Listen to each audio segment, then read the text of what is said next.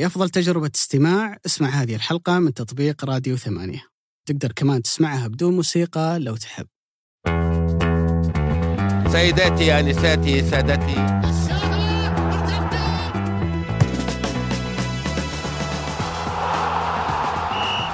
السلام عليكم ورحمة الله وبركاته، حياكم الله في حلقة جديدة من بودكاست مرتدة مع بداية الموسم الرياضي الثاني.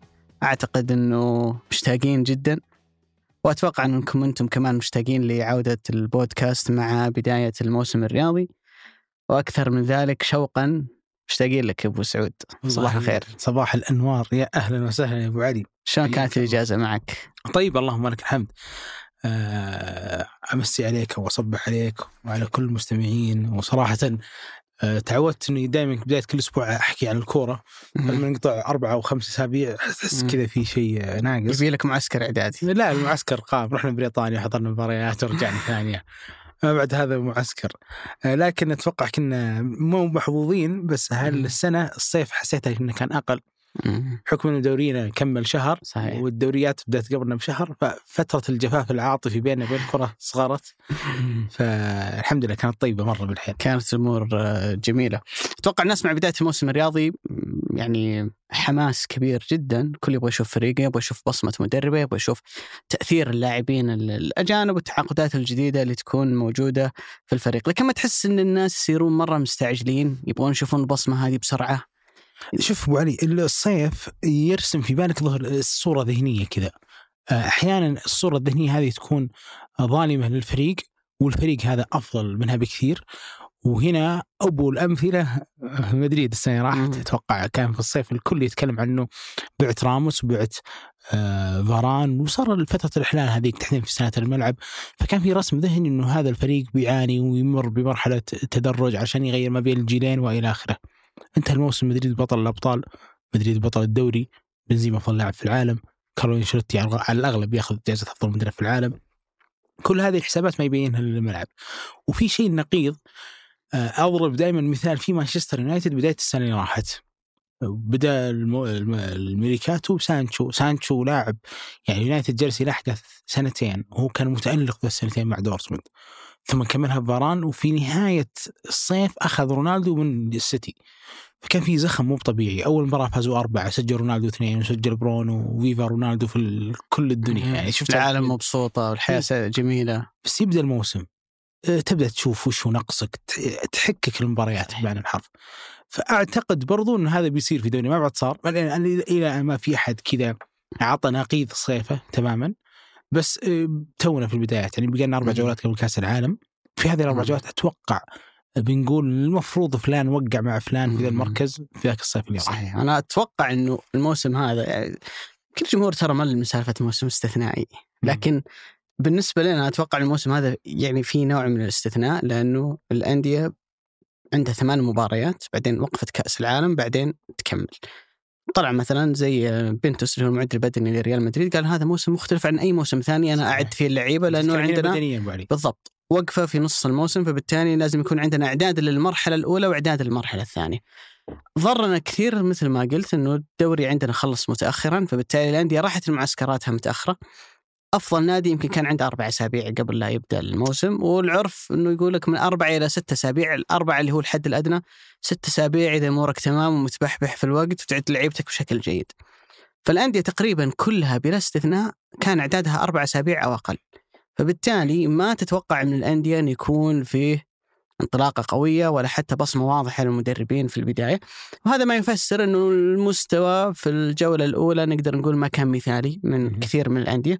أضف عليه عامل الجو، يعني صحيح والله عامل الجو اللي صار خاصة في بعض المدن اللي كانت تلعب فيها المباريات صراحة ما يساعد حتى اللاعبين اللي هم في قمة جاهزيتهم البدنية أنهم يؤدون. لذلك أعتقد الناس اللي مستعجلة شوية على موضوع البصمة يبغون يشوفون بصمة رودي غارسيا على النصر، بصمة نونو سانتو على الاتحاد، تتكلم حتى عن في سنتي مورينو مع الشباب.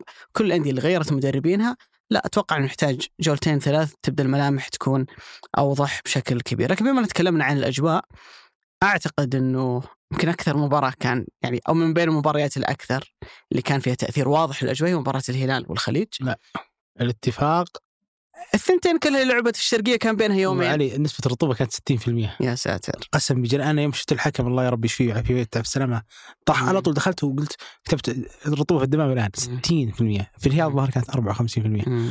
يعني ما هنا ذاك الفرق. يعني بعطي معلومة لعبتها بين الشوطين أعتقد بعضهم خذ أكسجين.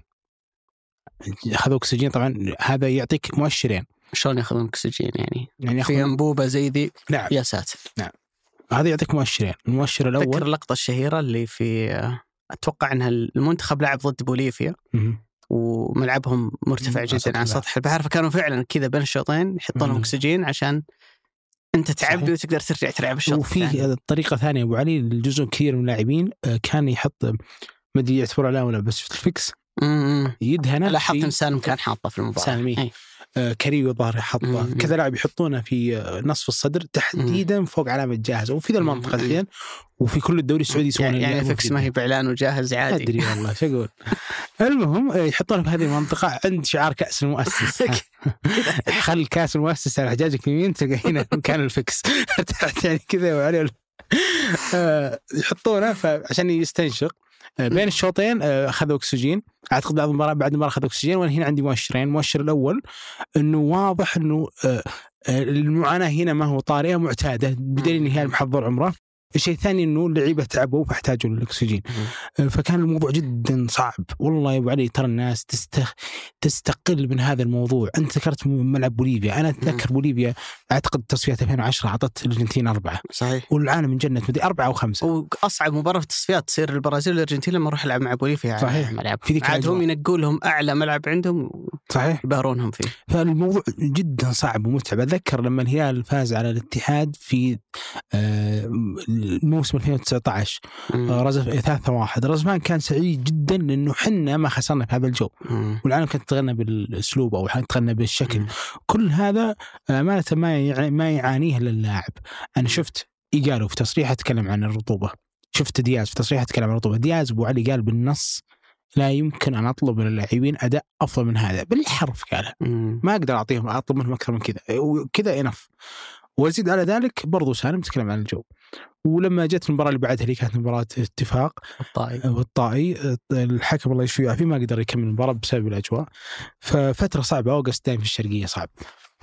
لكن لنا بداية الدوري وحسابات بدنية وإلى آخره صحيح. يعني أنا إذا نتكلم عن المباراة يمكن أكثر شيء فاجأني يعني شوف هو أمر معتاد بالنسبة لدياز. يمكن قلناها في حلقات الموسم الماضي إنه دائما يبدأ المباراة بقوة وفي فترته بداية مجيئه للهلال كانت كل المباريات العظيمة اللي قدمها الهلال مع دياز الهلال يخلص المباراة في شوطها الأول والهلال يلعب شوط أول أفضل مما يلعب شوط صحيح آه ثاني. لكن زي ما قلنا حرارة الجو والرطوبة وانت جاي من معسكر إعدادي ما كان طويل. الهلال في معسكر الخارجي لعب بس مباراتين مع ألميريا ومع نوتنغهام ورجع بعد ذلك لعب مباراتين آه في الرياض لكن كانت أقل حدة وصعوبة مثلا المباريات اللي كانت موجودة حتى نوتنغهام كانوا عن الاحتياط آه برا. فبالتالي الهلال إعداده ما كان مثالي فكان مفاجئ بالنسبة لي أن الهلال يدخل المباراة بهذه القوة بدليل الهدف اللي سجل في البداية عملية الضغط الكبيرة اللي كانت من الهلال.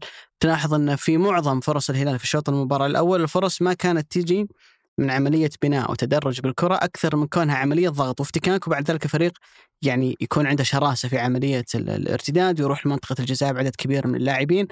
ومثل الهدف الأول لو ما سجلها سالم تلاقي اللاعب الأقرب للكرة هو لاعب زميل مكمل معاك في منطقة الجزاء. فكان شوي مفاجئ بالنسبة لنا الهلال يظهر بهذا الظهور البدني في شوط المباراة الأول. لكن أعتقد أنه هالموضوع دفع الهلال ثمنه في شوط المباراة الثاني اللي كان واضح تماما أنه الهلال بدنيا نزل أداءه بشكل كبير جدا وهو ما ساهم في أن الخليج يقدم شوط ثاني أفضل من يقدمه في شوط المباراة الأول. لكن أتوقع أنه إجمالا الهلال ما تقدر تطلب منه في البداية أكثر من الأداء اللي قدمه في مباراة الخليج. ومن الواضح أنه دياز حيكمل على الشغل والسيستم اللي كان موجود عنده العام الماضي. ما في تغيير في طريقة اللعب ما في توظيف مختلف لبيريرا كونه لاعب عشرة والفريق ما في لاعب عشرة. ما في حتى تغيير على مستوى أنه الفريق مثل ما قلنا العامل البدني الضغط من البداية الشراسة اللي تكون موجودة. يعني أتوقع أن جمهور الهلال لا يمكن أن يطلب بداية أفضل من اللي كانت موجودة في المباراة اللي راحت. صحيح أنا أتفق معك أبو علي. أنا إحنا دخلنا في المباراة صح؟ صحيح أتفق معك في هالنقطة. أعتقد أبو علي أنه هذا الموسم بالنسبة للهلال شوي مختلف بحكم أنه يدخل هو غير مسجل وهو ما يقدر يسجل، مع أنه ما ممكن يصير أي شيء ما أتوقع، بس أتكلم عن حسابات إنك تأخذها الفريق لتطوير. التطوير اللي بيصير على قائمتك يا رامون دياز عناصريا، يعني اللي افترضنا بحسبة الشهرين الماضية أو ثلاث شهور الماضية اللي كسرت فيها الدنيا، في ناس بيزيدون على هذه القائمة. عبدالله المالكي أعتقد أنه بيرجع من الجولة الثانية بسبب إصابته، محمد كنو بيرجع بعد إيقاف، وعندك اللعيبة اللي هم أصلا فقدتهم أنت آخر شهر مثل ماثيوس بريرا، مثل غوستافو كويلار، هالأسماء بالإضافة لتشكيلتك. فالهلال تدريجيا بيحس بنوع من الرفاهية في دكته، بتشوف مثلا في الدكة في مباراة واحدة بتشوف مصعب الجوير وميشيل ديلغادو وعبد الله عطيف وعبد المالكي، وتشوف كل هذه الأسماء، وممكن حتى ماثيوس بريرا إذا رجع سلم الفرج، بتشوف زخم في الهلال في دكة البدلاء. وإحنا نتوقع تكلمنا كثير في هذه النقطة إنه الهلال يمكن إذا احتاج شيء يمكن يحتاج سنتر بديل مثل الحالة اللي ظهر فيها جحفري في بديل كل جانجي كونسو. لكن عن المباراة تحديدا أعتقد يا أبو علي إنه جزء كبير من هذا النجاح في هذه المباراة كان قائم على بعض الأسماء اللي كذا تشعر بحرقة عشان تسوي شيء، يعني مثلا يهمها الرقم. أتكلم هنا عن أودوين إيجالو، ماريغا، سالم الدوسري، هالثلاثة خذوا الهلال في هذه المباراة أمانة اللي بعد الراحة، يعني كانوا هم الأفضل بالنسبة لي تحديدا الشوط الأول. يعني لو جيت بعيد تشوف الهدف الأول سالم فك الكرة وحدث انفراد ثم إيجالو كملها. في نقطة مرة حساسة في الهدف الثاني الناس أتوقع ما عطتها، يعني ما عطتها قدرها من الإنصاف، لا هي سبرنت ماريغا واللمس الحالية في الفنش ولا هي تمريرة إيجار الطولية. أنا بيتكلم إنه سالم فك الكرة من مركز الظهير اليسار عند ناصر الدوسري، لما فنشها ماريغا سالم على نفس الخط مع ماريغا، يعني لو فاتت أو شيء عطى عطى ماريغا خيار الباص، ولو فاتت مثل ما فاتت عليه هو بهدف إيجارو بيفنشها هو. فهذا النوع من الأداء الفردي أخذ الفريق المناطق الراحة، يقابلها أمانة جانب من الارتفاك مرعب لنادي الخليج. الخليج الشوط الثاني ظهر بشكل كويس، لكن حارس الشوط الأول يعني لو كان هذا الحارس وهذا مستواه الأساسي والله مبادر، يعني مشاكل كبيرة. جمال بالعمري نفس الشيء، آه أنا أحب جمال وتكلمت وغزلت فيه كثير من فترة الشباب، لكن الأداء في الشوط الأول منه كان سيء جدا جدا جدا، ما كان ولا يشبه حتى جمال. لكن أعجبني في الخليج شيء، الشوط الثاني توازن الفريق، بدأ يمسك كورة، بدأ تبان هويته. الخليج ما نتمول العدالة، هل الفريقين آه العدالة أحس إنه ما ودي أدخل المباراة، بس أحس إنه أنظر مهم طلعت هذا صفر. لكن آه في عمومها الهلال آه كان من الواضح جدا إنه بياخذ هالثلاث نقاط ويبي يتحسن تدريجيا، كونه هذا موسم يمكن محدود عشرين سنة ما أدري والله ما يدخل الهلال وعنده آسيا في نفس الوقت مع الدوري. صحيح. فكل الدوري يدخل برتم تدرجي وانت لازم تدخل برتم عالي ثم تمر بمرحلة الدروب الفني بعد ما تحقق آسيا أو تخرج منها، وبعد ذلك تبدأ تتحسن. الهلال لا، اليوم بياخذ الرسم التدريجي هذا المنطقي لأي فريق. تذكر متى، خلينا نختبر ذاكرتك، متى آخر مرة الهلال ما كان عنده آسيا في النصف الأول من الموسم؟ إيه. فترة جيسوس، صح؟ جيسوس، وكانت مرتبطة ببداية التاريخ، توقع تسع انتصارات وراء بعض، عشر انتصارات وراء بعض، عشر انتصارات أطول سلسلة في تاريخ الدوري. فيخدم الفريق كثيرا. طبعا عندنا من الآن إلى إلى كأس العالم عندنا ثمان جولات بس، ف وفي بينها فارق زمني مريح، يعني تقريبا كل كل أسبوع في جولة، فما في ضغط مباريات، ففرصة مثالية لكل الفرق وللهلال تحديدا، إنه المفترض أنه أنت تطلع من الثمان مباريات هذه بثمان انتصارات. لو نجحت أنك تصل إلى هذا الرقم، يعني خاصة إذا ما كنت مخطئ النصر والاتحاد مواجهاتهم بتكون بعد كأس العالم. في الفترة الأولى أعتقد الهلال عند الشباب بس إذا ما كنت مخطئ، في الفترة الأولى الثمان مباريات. فأحد أهم الأسباب اللي بتساعدك أنه أنت تنافس على الدوري أو تكمل وتكسب الدوري ويكون اللقب الرابع على التوالي، هي أنك تطلع من الثمان مباريات الأولى هذه بحصيلة كاملة من النقاط. بس أبغى أقول عن الهلال أنه إلى جانب شغل دياز وإلى جانب العامل البدني، لا تزال جودة العناصر تلعب دور مهم وكبير وتأثير للهلال في أنه كثير من المواقف يطلع منها. هدف الثاني تكلمت عن سبرنت سالم، لكن أنا مفتون جدا بالتمويه اللي سواها قالوا يعني جمال بالعمري كان في ظهره، والمفترض أنه أي لاعب ثاني بيثبت الكرة بيلاقي المدافع خلاص يعني محوطة من كافة الجهات، وما يعطيك فرصة أنه أنت آه تستلم الكرة تسوي منها أي حاجة. لكن تمويها بسيطة، أوهم المدافع أنه بيروح يمين، دق إشارة يمين بعدين راح يسار، فطلع جمال بالعمري من اللعبة بالكامل. بعد كذا التمريرة الطويلة ماريغا قدرته رائعة جدا. الله يعين أي ظهير أيسر يلعب ضده. إنه دائما الاستلام الأول عند ماريغا، شفت ترى ماريغا من نوعية اللعيبة اللي ممكن نتكلم كثير أن الكنترول عنده ما هو ما هو بتوب، لكن لما يسوي كنترول صح يحط الكرة قدامه خلاص الموضوع انتهى. يعني عنده قدرة بدنية إنه يحجز الظهير اللي وراه. يمكن تكلمنا عن مسكين اللي هو ظهير بوهانج، الشوط الأول لعبه ظهير والثاني لعبه ظهير ولا هذا قدر عليه ولا هذا قدر عليه.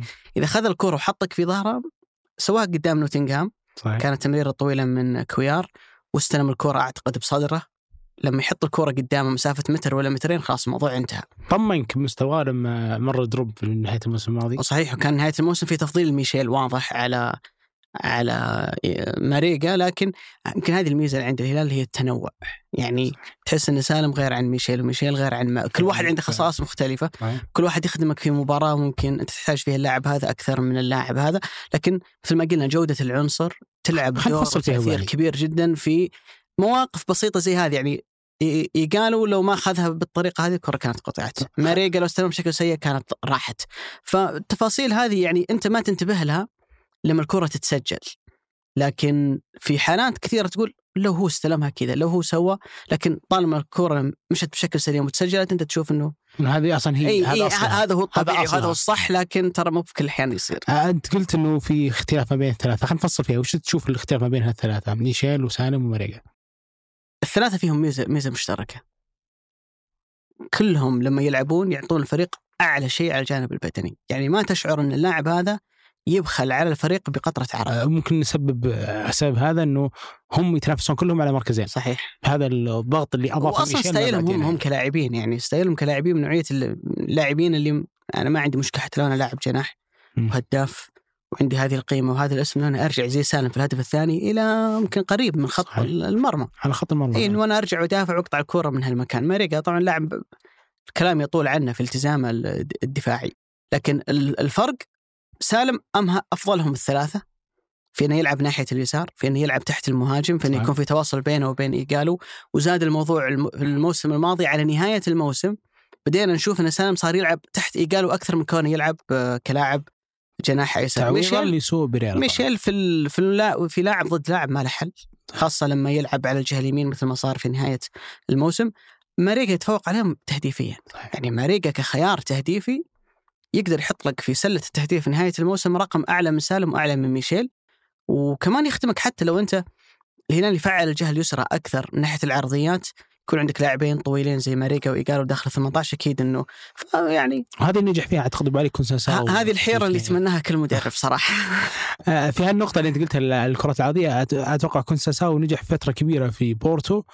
كان ماريغا لاعب ثنائي مع مهدي تارمي مع فيسنت أبو بكر مع لويس سواريز المهاجم البرازيلي. ولكن أنا أعتقد إنه فعلا نقطة إنه كل واحد منهم له لونه المختلف، هذا شيء جدا يفيد الهلال. يعني ماريغا بغض النظر عنه لاعب في المساحات عالي، سبرنتات، قوة بدنية عالية، عنده مجهود بدني وفير غير طبيعي، هو أصلا مهاجم فيعطيك هذا البعد إنه لو احتجت في فترة بيلعب مهاجم. ميشيل ديلغادو في إحصائية العالم ما هي ملتفتت لها ولا ذكرناها، يعني خلينا نقول صارت عليها فوكس في مركز. بدأ يحط مؤشر أداء إنه من هو اللاعب في الدوري السعودي الأكثر مراوغات وحمل الكرة إلى مناطق تقدمية، وبدأ يطلع اسم من كل نادي. مع أنه ميشيل ديلغادو ما لعب إلا ثلاث شهور، أعلى لاعب في الدوري السعودي كمعدل مراوغات بخلنا نقول مساحات للأمام ما أخذها بعرض الملعب، وهو أعلى مراوغة. طبعا شيء مو طبيعي في هذا الجانب. وميشيل كان أعتقد الفارق ما بينه وما بين مراد باتنا اللي أقرب واحد بشوي كبير، ما هو يعني فارق قليل.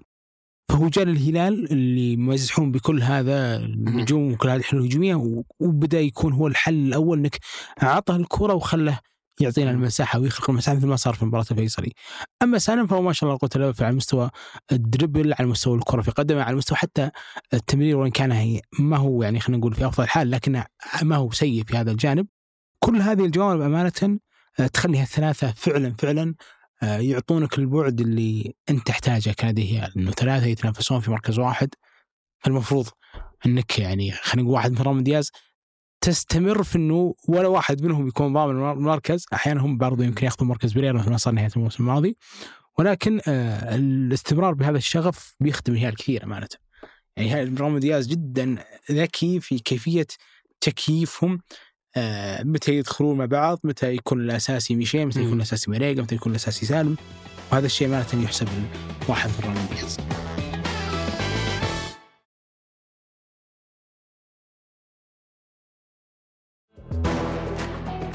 أنا أعتقد أنه كان في سؤال يتداول يعني قبل يعني فترة من الزمن، يمكن قبل سنة وسنتين، في أعلى مستويات ياسر والبريك إيش بيسوي الهلال بعدها. من الواضح أنه الهلال وجد البديلين يعني صحيح. سعود عبد الحميد بشكل واضح بدأ يأخذ الخانة على محمد البريك، وإن كنت أعتقد أنه البريك لما يكون جاهز بدنيا ويبدأ يستشعر أنه المركز فعلا في خطر وأنا لازم أعلي أدائي عشان أرجع أمسك الخانة أساسي، بريك في التوب ليفل حقه بعيد جدا صراحة عن عن عن أي لاعب ظهير ثاني. لكن الواضح أنه من مخططات دياز في فترة الصيفية من مباريات الودية استغناء عن لاعب مثل عبد الرحمن العبود.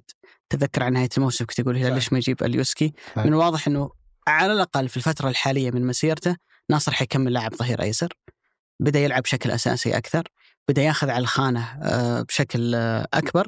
لكن الاثنين كان عندهم صراحة إحصائية يعني أنا أقدر أقول أنها مزعجة إلى حد ما. أنت لو تشوف أكثر اللاعبين فقدانا للكرة في المباراة من لاعبي الهلال، كان الأول ناصر الدوسري ستة عشر كرة، والثاني سعود عبد الحميد ب ثلاثة عشر كرة كانت مفقودة منها. يعني فريق يكون مستحوذ على الكرة ويفقد الكرة سببا اما بتمريرة خاطئة أو أن كنترول سيء على عليها. جزء من الموضوع أنه الهلال يعتمد عليهم في مناطق متقدمة، فبالتالي يكون الموضوع يعني ممكن يواجه لاعبين أو الموقف ما يكون مريح بالنسبة لها على أساس أن يحافظ على الكورة. ممكن دياز يطلب منهم منهم المبادرة أكبر، لكن أعتقد أنه هذا من العوامل اللي لازم يتطورون فيه، جانب الكنترول، جانب أنه الكورة أنت ما تفقدها. صحيح الفريق تكون خطورة أكبر عليه لما يفقد الكورة في عمق الملعب لأنه أقصر طريق إلى مرماك، أقل خطورة لما تفقد الكرة على الجانب. لكن إذا أنت بتنافس لاعبين في خلينا نقول الثلث الأخير من مسيرتهم مثل ياسر الشهراني ومحمد بريك، أنت لابد أنك تتطور في كافة الجوانب التفصيلية بالنسبة لك كلاعب كرة قدم. وأعتقد أنه الاثنين ويبان عند سعود عبد الحميد بشكل أكبر أنه لسه جانب اللمسة الأولى، لسه جانب الكنترول عنده أقل بكثير من اللي موجود صراحة عند محمد بريك اللي هو مرة مميز في هالجانب. زائد نقطة اللي هو التنويع في العرضيات، يعني تحس أنه سعود عبد الحميد في كثير من الأحيان فيه نمط شبه متكرر من العرضيات أنه يروح إلين الخط وبعد كذا يعكسها على برا، قليل تلقاه يعرض من مسافات بعيدة عكس محمد بريك ممكن يعرض يعني توقع من حوش بيتهم عادي بيعرض ما عنده مشكلة يعني حتى لو مسافة بعيدة. فصح كل لاعب ستايله يختلف عن الثاني أو إمكانيات. محمد أبو علي صانع لعب ظهير، محمد بريك وهو في حالات السيئة بدنيا الموسم الماضي إلا أنه مثل مباراة الفيصلي يذكر هذا سالم الدوسري التاريخي خذ قليل من ثلاث مرات، واحدة اثنين الثالثة عطى الأوفر وممكن حتى كان يقدر يعطيها حتى باليسار. فمحمد حالة صراحة مو طبيعية. لكن أتفق تماماً إنه سعود مع إحنا دائماً نقول إنه هو الصفقة صراحة اللي الهلال بيفرح فيها سنين وبنين محلياً، لأن عنده جانب الكنترول فيه مشكلة، اللمسة الأولى فيها مشكلة دائماً. العرضيات أعتقد إن سعود لو عرض من الثبات من حالة الثبات مع أجهد عمره لين يوصل الخط من يعطي الأوفر صحيح بيتحسن. أضرب هنا مثل أبو علي إنه عرضيته في مباراة النهائي والنصر هدفي قالوا اللي كانت في كأس الملك ما كانت أفضل شيء وفيها بعض المشاكل، ولكن هي استثمر من الهدف لأن عرضها من حالة الثبات. آه لكن بالتأكيد أنا طبعا أختلف في نقطة وعلي، أتوقع أنه ناصر الدوسري أتوقع بيكون في هذا المركز طول عمره أو في أغلب عمره.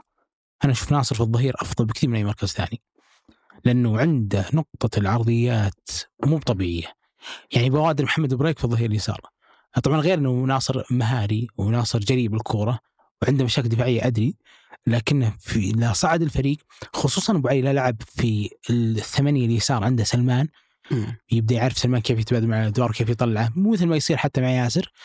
ناصر حل مرعب يعني يقدر يخلي المهاجم ينفرد في المباراة، يعني السنة الماضية كمعدل وكرقم هو الأعلى أنه يخلق فرص محققة من الكرات العرضية مع أنه جاته إصابتين عضلية طولت، لكن أنا أراه إذا هو يعني يبغى يستثمر كثير في مستقبله يركز على هذا المركز ويبني عمره عليه. كمان خذها من جانب وظيفي، لو قلنا اليوم أن المراكز الأساسية في الأندية هي أشبه بالوظائف صحيح. أكثر وظيفة متاحة للسعوديين هي الأظهرة صحيح، لأن أقل مركز يوجد فيه لاعبين أجانب. لو نظرت مثلا اليوم إلى نادي زي الشباب تلاقي مثلا ثلاثي العمق كلهم أجانب، ثلاثي المقدمة كلهم أجانب، الحراس كثير من عندي أجانب، سناتر كثير. أكثر خانة من الممكن تلاقي فيها فرصة كلاعب سعودي مبهي. السنتر ممكن بعض عندي تجيب سنتر فيصير مثلا اللاعب الثاني معاه لاعب سعودي زي علي البليهي زي عبد الإله العمري وغيرهم، لكن بتلاحظ أنه مركز الظهير هو أكثر مركز أنت طب وتخير فيه من الخيارات المحلية الجيدة، بدليل أنه اليوم يعني المنتخب السعودي عنده سلطان بريك، سعود عبد الحميد، ناصر الدوسري، ياسر الشهراني، متعب الحربي، في وفرة في العناصر اللي يلعبون على مستوى الدوري، ولسه ما تكلمنا مثلا عن حتى اللاعبين اللي يلعبون على مستوى المنتخبات الأولمبية أو اللي أقل زي مهند شنقيطي ونواف بوشل وسعد بالعبيد وغيرهم من الأسماء المميزة. فأعتقد أن فرصة أي لاعب سعودي في مركز الظهير تفوق فرصة في أي مركز ثاني، وإن كان في كلام حتى عن أنه ناصر هو خليفة سلمان في المركز وما إلى ذلك، كان أقول أنه على الأقل في هالفترة من مسيرته طالما سلمان موجود، طالما في كثير من اللاعبين الأجانب موجودين في في مركز الوسط، أنت فرصتك أكبر كلاعب ظهير. وللأمانة ناصر جالس يتحسن بشكل كبير جدا، يعني مباراة بعد أخرى على مستوى هذا المركز، وفي تناغم واضح وجميل بدأ يعني تشوفه بينه وبين سالم الدوسري على مستوى الجهة اليسرى. عندك شيء إضافي عن هالمباراة يا أبو سعود؟ لا أعتقد أشمعناها طرحا، أتوقع أيضا كذلك. بس بضيف بعد على نقطة أنت قلت معي إنه النصر أعتقد مباراة مباراتهم ما هي ما ما, ما راح تكون قبل كأس العالم، بس ما أدري هل الموقع عندي صحيح ولا الجولة الخامسة مو بالنصر والاتحاد. نتكلم إنه الهلال ما راح يلعب مع النصر والاتحاد إلا بعد كأس العالم، وهذه المباراة بيتواجه فيها الاتحاد والنصر، فالهلال عنده فرصة إنه الثمان مباريات الأولى يطلع منها بأربعة وعشرين نقطة، تساعدك كثير في سباق. ويكون عنده منافسين اللي هم الاتحاد والنصر، إما أن يتعثرون اثنينهم بالتعادل أو يتعثر أحدهم. صحيح صحيح. تفرق كثير في الحالة النفسية بعد ما يرجعون لعيبة من كأس العالم. تفرق أتوقع يمكن حتى بدنيا، يعني م-م. هو يعتمد على حسب الإنجاز أنت وش بتروح تسوي في كأس العالم، لكن المتوقع إنه الدوري بيرجع قبل حتى لا ينتهي كأس العالم، م-م. ممكن بعد مباريات نصف النهائي. إذا قلنا إنه يعني نتمنى المنتخب يكمل في البطولة، لكن لو قلنا إنه طلع من دور المجموعات بيكون عندك يعني يمكن ما يقارب أسبوعين قبل ما ترجع مباريات الدوري مرة أخرى، فمهما كانت النتائج سيئة يمديك تنسى يعني. صحيح. لا مع أنه والله الهلال ضرب كل كل حسابات إنه أخذ النقاط مبكرا عشان تضمن المستقبل، جاء السنة راحت بكل السيناريوهات قاعد يفوز. طبيعية. صح. أعتقد إنه من المباريات اللي يعني اللي كان عليها ترقب كبير هالأسبوع أكيد الإطلالة الأولى للنصر مع مدربه الجديد رودي غارسيا. الناس مرة متحمسة، تبغى تشوف بصمة المدرب، تبغى تشوف ال... تكلم حتى على مستوى عناصر أجنبية جديدة مثل أوسبينا وكونان وغيرهم. كيف كان الانطباع العام عن النصر في مباراة أمام الوحدة؟ في ثلاثة أشياء أبو علي أتوقع أنها كانت مفرحة للنصر في هذه المباراة. أولها طبعا طبعا ديفيد أوسبينا، آه هو واضح أنه جالس يعطي الأمان حتى لهذا الفريق. الكرة العرضية جالس يأخذها بكل ثقة، لما حاول يغلطه انسلمه في الشوط الأول بان إنه قديش كان مركز. يعني في أبو علي جزء كبير من الحراس وين كان كبير، بس إذا ما جاه عدد كبير من الاختبارات يفهم في المباراة أو يسهى في المباراة. ديفيد أوسبينا في لحظة كذا بان إنه قديش مركز ومعطي النصر حقه من الحضور. هذا نقطة جدا حساسة، إنه معطيك كل حضور ذهني، ما ما ماني مستقل من شيء حتى لو ما واجهتني بعض التسديدات. وفي نفس ديفيد أوسبينا نقطة في الكرة واضح أنه رائع جدا، يعني أتذكر أنها زين في أرسنال ما كان يبان فيه هذا البعد، في نابولي أمانة ما تبعت، لكن أتذكر زين لما أخذ المركز في أرسنال في فترة آخر سنين أرسن فينجر، كان حارس جدا ممتاز بس ما بان فيه هذه النقطة. أنا أمس شفت كثير لويس غوستافو ياخذ لاعب وسط بحكم أنه يبغط عليه ياخذه في اليسار، وديفيد أوسبينا يعطي الكرة لعبد سامي النجعي ولا الغنام، شفتها كثير وعلى الأرض وكرة كويسة، يعني ما ما هو كرة يعني خلينا نقول أقوى من اللازم ولا أضعف من اللازم، لا تجي وزن على رجله. فواضح إنه هذا البعد مبني عليه رودي غارسيا، إنه إذا كانت في حالة ضغط ونقدر ناخذ الكرة لهالمستوى العالي من الملعب ديفيد أوسبينا يطلعها، ما يحتاج إن إحنا بالكرة بشكل خلينا نقول بطيء. فكان ديفيد أوسبينا ما هو الحارس بس اللي لعب السناتر، لا التمريرات الطولية كانت ممتازة، التمريرات الطولية اللي على الأرض كانت رائعة جدا، أنا شفت الكرة تروح لما بعد المحاور بشكل مو طبيعي، وفيها نوع من الحرفنة وقراءة صحيحة. يعني في لحظة كذا غوستافو يطلع يسار يضغط اللاعب معه فيبان هذا السبيس بكل وضوح لأوسبينا، في جزء من الثانية تقع عطى الباص ولا انتظر. الجانب الثاني كونان آه صراحة آه إلى ما بان كل شيء، ولكن واضح جدا جدا النصر آه عنده لاعب بنفسه هم وغم نقطة الظهير الأيسر، لأنها كانت نقطة جدا متعبة. النصر طوال السنة عوض خميس لجامي ولعب شباب كثير وكيم لو تتذكره، فكان يعطي أمس مجهود جدا ممتاز على المستوى الدفاعي، على المستوى الهجومي كان عنده القتالية والندية والحركية، وواضح أنه واحد من اللعيبة اللي بيكون رائع جدا في مسألة المساحات أو حتى في الارتدادات اللي عليك في تغطيتها. يعني أنا أتذكر ياسر الشهراني في الهلال، كيوكر في السيتي، هاللعيبة تحديدا كانوا معنيين في نقاط التحولات اللي تكون سريعة على مرماكنو، حتى لو تميل أحيانا للظهير المعاكس تلقاه يقص في عرض الملعب عشان يأخذها لأنه أسرع. فأتوقع أن هذه المهمة بتوكل له، لأنها أسرع من سلطان الغنام، لأنها أكيد أسرع من السنوات، لأنها أسرع من أي حد في الملعب. أخيرا وليس آخرا، النقطة الثالثة بالنسبة لي وضح أن النصر عنده مدرب. يعني الناس كثير ما هي راضية أمس على اللي صار، بحكم أنه كان كيف لمسته أنه عنده مدرب على معدل التمريرات. النصر السنة راحت كما يعدي ثلاثمائة وخمسين تمريرة، أعتقد أعتقد أنه أمس كان معدي الأربعمائة، صحيح بالراحة أربعمائة وثلاثة وتسعين. أبو علي، النصر أمس كان يطلع الوحدة من ملعبه غصب. كيف يطلع الوحدة من ملعبه غصب؟ أنه الكرات تكون في اللحظات اللي يتوقع فيها لعبة الوحدة أنه النصر صعد، كانت ترجع من لمسة واحدة للسنتر، والسناتر يأخذونها من لمسة واحدة. وش الفائدة أنك تمرر من لمسة واحدة؟ الإيقاع، هذا الإيقاع السريع يطلع الوحدة من ملعبه. حتى لو كان الوحدة موقف كويس، الكرة تروح لغوستافو، غوستافو من لمسة للعمري، العمري من غوستافو مرة ثانية، غوستافو من واحدة المادو. وهذه ما تصير بس في حالة البناء، أنا أتكلم هنا النصر أصلا صعد، بس لما شاف هالضيق يبدأ يرجع الكرة ويدورها بسرعة. هذا الصبر على الكرة أنا ما شفته في النصر، حتى يعني فيتوريا ما شفته صراحة. مم. يعني فيتوريا النصر كان راعي بدون كرة، بس ما كان كذا لاعب، يعني كانت تلعب الكرة بشكل مباشر نوردي مرابط أو حتى الجوليانو. فأمس لا، شفت النصر وفي اللحظات اللي المفروض أنه صعد من ملعبه ترجع الكرة وتبنى بصبر. وهذه النقطة بالتحديد بان لي أنها بصمة مدرب، إنه هذا ما هو اجتهاد من اللاعبين. أصلا اللاعبين هذول بالتحديد مادو ما كانوا ممتازين في هذا الجانب، أمس ما كانوا يعانون منه أبدا. أدري إنه اختبار أقل بكثير من أي اختبار ممكن تقع فيه قدام الأندية اللي على الأقل ما كانت صاعدة على الموجودة في الدوري خلقة، إلا إنه هذا الجانب الذهني لو بني يعني النصر بأساس صحيح، بمعنى أصح لو صار المحاور ممتازين كلهم، لو صاروا السنوات المتميزين في هذا الجانب، لو رجع سلطان الغنام، النصر بيقدر يحفظ كورته، بيعرف قديش هذا الموضوع مهم وضاع عليه الكثير من الوقت، فإنه دائما يكون مباشر مباشر مباشر. أدري أنه جزء كبير من العناصر تحتاج أنها تتكيف، حتى وإن كانوا نجوم يحتاج أنهم يتكيفون مع هذا الأسلوب، أنهم ما يطلبون الكرة دائما لل خلينا نقول مراكز الخصم، بيحتاجون دائما أنهم يكونون عندهم أعلى معدل من التمريرات. لو استمر النصر كذا أنه عنده خمسمائة تمريرة في كل مباراة، نسبة دقتها أعتقد واصلة إلى ثمانية وثمانين بالمئة، فإنه بيكون واحد من الأندية اللي إذا تقدم عليك صعب إنه يخسر.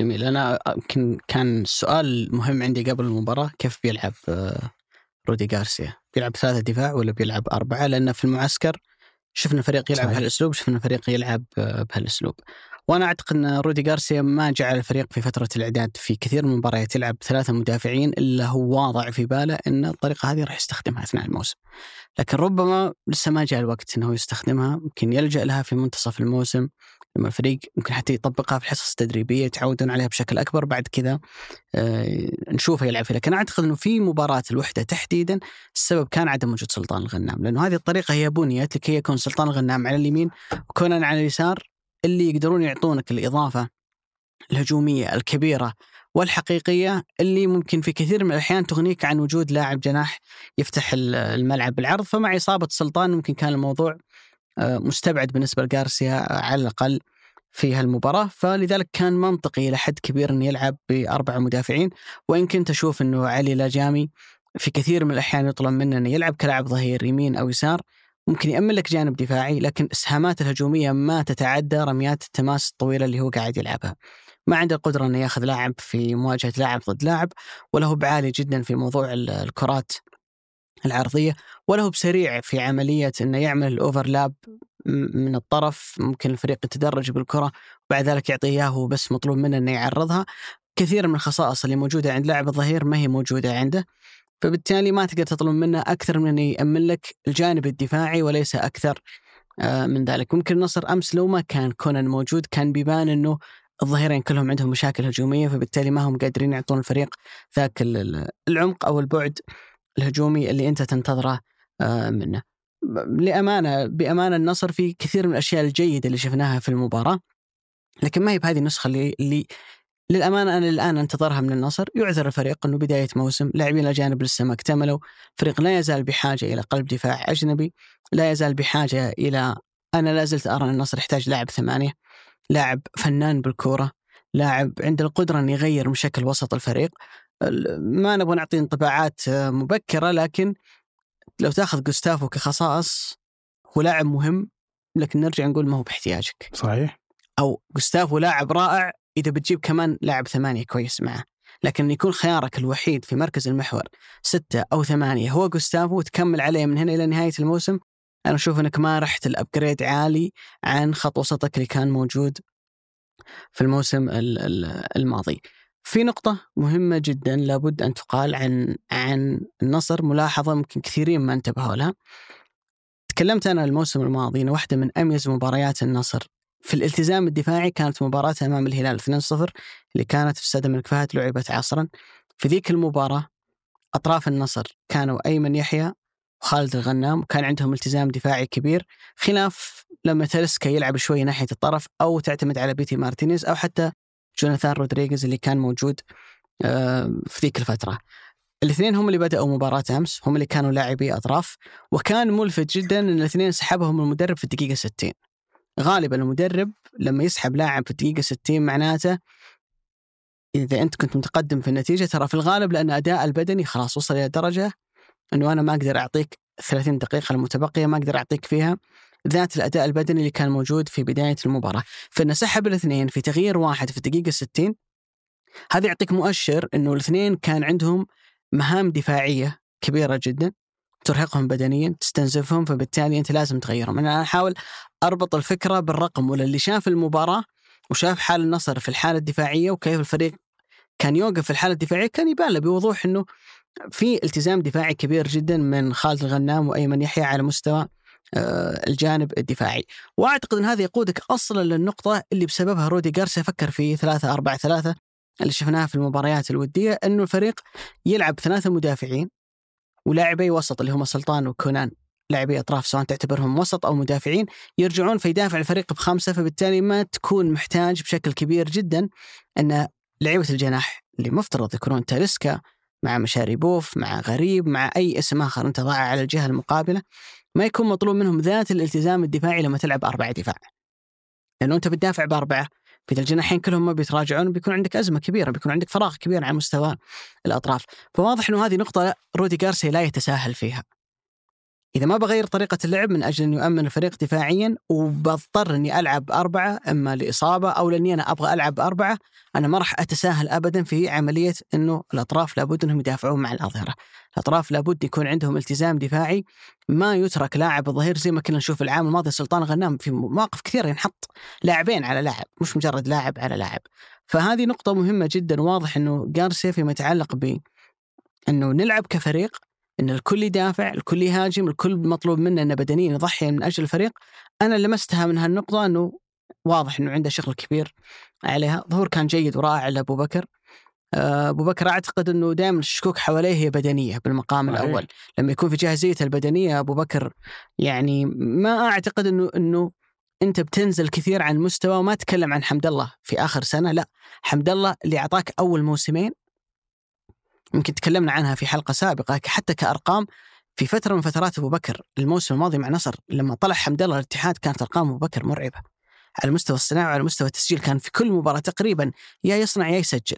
لكن المشكلة عند أبو بكر أنه الجانب البدني أنت ما تضمنه، يعني خاصة تكلم عن موسم من ثلاثين جولة، البديل الأول له في مركز قلب الهجوم هو محمد مران، لاعب صغير ما عمره انحط في هالموقف وبيروح يلعب كأس العالم، من الإعداد البدني اللي راح يكون مع منتخبه ومباريات ودية زائد على الأقل ثلاث مباريات في دور المجموعات، معناته بيكون في حصيلة كبيرة من المباريات عليه، فأنت هنا ما تضمنه بدنيا.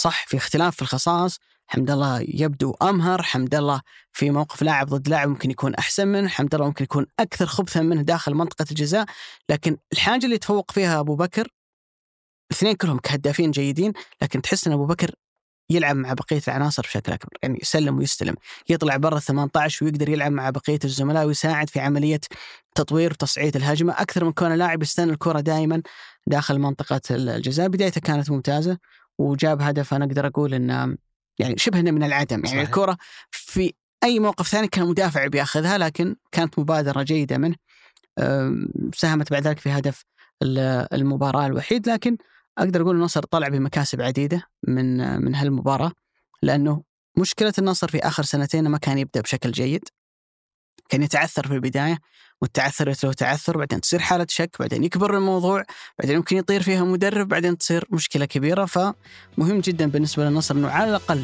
البداية والانطلاقة تكون بهذه القوة.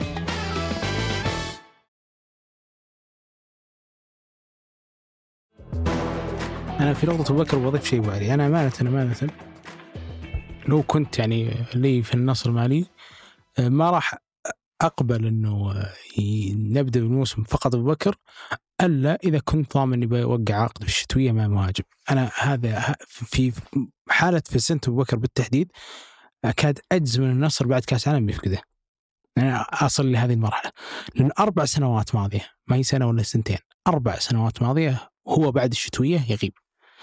لو جينا ناخذها بالقدم إلى النصر الموسم الماضي رباط صليبي في ثمانية عشر تسعة عشر، ثم بعد ذلك موسم كامل ما تعدى فيه المباراة مئتين دقيقة، موسم كامل بتبعات الإصابة، ثم الموسم اللي وقع مع النصر فيه الموسم اللي سبقه اللي هو موسم بشكتاش آخر شهرين ملعب، والموسم الماضي شفت بعد الشتوية وش صار لما صعد بأعلى ليفل في الأمم الأفريقية، رجع للنصر بعد تحديد الخروج من كأس الملك بعد حسبت أبو بكر. نسيت أنت في أبو بكر أصلاً موجود في النصر، فالتقدم العمر، المشاكل في الركبة واضح أنها مزعجة، وهو جالس يستميت على نقطة جاهزيته العضلية علشان تفكه من أزمة الركبة. ولكن في هذه النقطة بالتحديد كان من الأفضل، أنا أتوقع أن الشيء الوحيد اللي ممكن رد النصر عن أنه يخلي فيه مهاجم شاب يقارع أبو بكر سواء كان محلي أو حتى أجنبي ويحاول أن أحيانا يأخذ منه حتى المركز، أتوقع أنه ملف مالي، أتوقع النصر ما كان مجهز لهذا الموضوع. وممكن ترى يكون في بال رودي غارسيا أنه ممكن يعتمد على تاليسكا. هذه نقطة، هذه نقطة أتوقع بتصير، آه لكن هي مع بتصير وفرة الأجنحة اللي موجودين، لكن عن كمية اللاعبين السعوديين أتوقع وارد جدا هي بتصير يعتمد على تاليسكا كلاعب إما مهاجم وهمي أو لاعب تسعة. هي بتصير، لكن أنا أجزم منها جيدة جدا في حالة مباراة مباراتين مباراة مباراتين ما تعدى هذا الهاجس، لكن استمرت مثلا جاك بكر نهاية الموسم مثلا مثل ما صار الماضي أصيب هذه الشهور، هل من المنطق أنه بيلعب تاليسكا في هذا المكان؟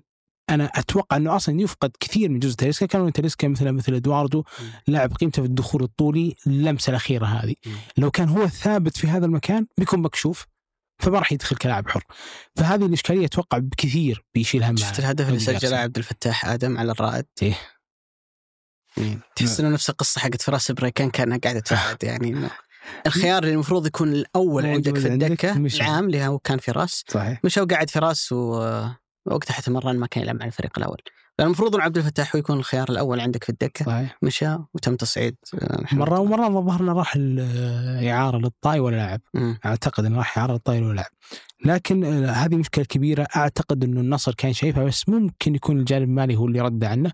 إذا النصر بيدارك هذا الموضوع في الشتوية، يعني كان في باله أن يدارك هذا الموضوع في الشتوية، فهذا شيء كويس، لأنه هو بكر بيعطي الرتم العالي مثل مثل الأمم الأفريقية في كأس العالم، بعدها أنت بتحسب حسابات أنه هذا اللاعب إما بيتحامل على إصابة أو أنه بيصاب، فلازم يكون عندك هذا الاعتبار من هو مهاجمك ما بعد بكر، لأنها تخيل بكر تخيل أبو علي لو أجي في حسم الموسم أنا مثلا أتقارع عليها والاتحاد على فارق النقطة وأضطر أني ألاعب تاليسكا مهاجم، هذه بتكون مرة مشكلة للنصر، فأتوقع أنها واردة بناء على التراتب التاريخي اللي صاير فيه. يعني بما أن الحلقة الجاية بنسجلها أعتقد بعد نهاية سوق الانتقالات، صحيح لازم النصر يجيب محور ثمانية، يعني معظم جمهور النصر يبغى في مطالبات من الفريق يجيب محور ثمانية، وكأني يعني شفت في مقابلة صحفية كانت مع الأستاذ مسلي المعمر رئيس النادي، يعني يشير إلى أنه يقول المدرب ما طلب ما طلب لاعب ثمانية، مين مين الصح، الجمهور ولا المدرب؟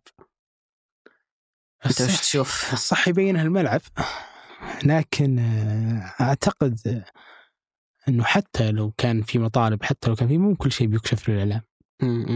يعني مو بكل شيء يعني. المنطقي إذا إذا أنت بيكون عندك سوق انتقالات بتجيب فيها حارس، بتجيب فيها ظهير أيسر، بتجيب فيها عدة خيارات. صحيح. مش من ضمن هالخيارات أو هالاحتياجات يكون عندك لاعب ثمانية؟ هي ضمن احتياجاتها أكيد، بس أنها ما هي بإلحاح الظهير والحارس. م. أنا أتفق معك على نقطة سابقة غوستافو لخبطت كل شيء. إحنا كنا ننتظر لاعب ثمانية، لأنه النصر يملك علي حسن وعبد وعبد الخيبري، هالاثنين في الستة يتنافسون على مركز واحد، فجاء غوستافو معاهم. الثاني هذا اللي منهم اللي بيلعب في جانب غوستافو ما راح يعطيك البعد لاعب الثمانية، يعني أحيانا حتى غوستافو هو اللي بيضطر يعطي هذا البعد. فهذه الصفقة بالتحديد هي اللي صعبت صفقة الثمانية، أنا أتوقع كذا، لأنه هو برضو بيحتاج، هو جالس يتوجه إنه يجيب سنتر، يمكن يجيب لاعب ضرب، لازم يجيب سنتر. ومشاريبوف أعلن، ومش أي سنتر كمان، يعني أي سنتر لها اعتباراته. ومشاريبوف جالس، هو اللاعب أعلن ورئيس النادي أعلن أمس، كلهم تكلموا عن هذا الموضوع. فبعد بقى صفقة واحد اللي صفقة السنتر. مم. فأنا أرجع أقول له نقطة غوستافو هو اللي شوي لخبطت الموضوع هذا. مم. واحدة أيضا من أهم المباريات اللي كانت موجودة عندنا هالجولة مباراة الاتحاد والعدالة، الإطلالة الأولى للعميد مع مدرب الجديد نونو سانتو، اسم كبير، اسم معروف، ويا ما أشغلكم معه الفرهامبتون، أشغل الدوري كله، أشغل الدوري كله فعلا. يعني كان من المدربين اللي اللي نقلوا الفريق هذا نقلة كبيرة جدا، من كونه فريق صاعد من الشامبيونشيب إلى فريق في الفترة اللي أتكلم تحديد اللي كان مع نونو سانتو تحول إلى فريق صراحة مزعج، فريق وسط، حتى ما تقدر تقول أقل من كذا لمعظم الأندية اللي موجودة في البريمير ليج. نتكلم عن فريق وسط في البريمير ليج، ترى شيء ما هو بسهل أبدا. يعني اليوم أندية كثيرة تصرف وملاك أجانب عشان بس يكون فيها المركز، يعني يكون من المراكز اللي من العاشر للخامس. المراكز هذه ترى في إنجلترا في طحن عليها، تلاقي اليونايتد وتلاقي وينزل عليك من تحت، ينزل عليك وجه أسود، ما تدري. في الموضوع ما هو سهل أبدا.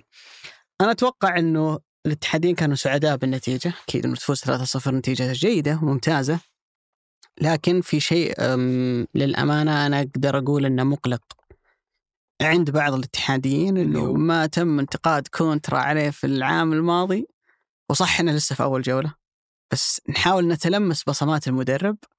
كان في رقم صادم جدا عن مباراة الاتحاد اللي يدور وراء الأرقام، يعني امتلاك الكرة، اللي هو امتلاك الكرة. إذا بتاخذ الجولة الأولى معدل امتلاك الكرة للأندية اللي موجودة ستة عشر نادي، الاتحاد هو الرابع من تحت،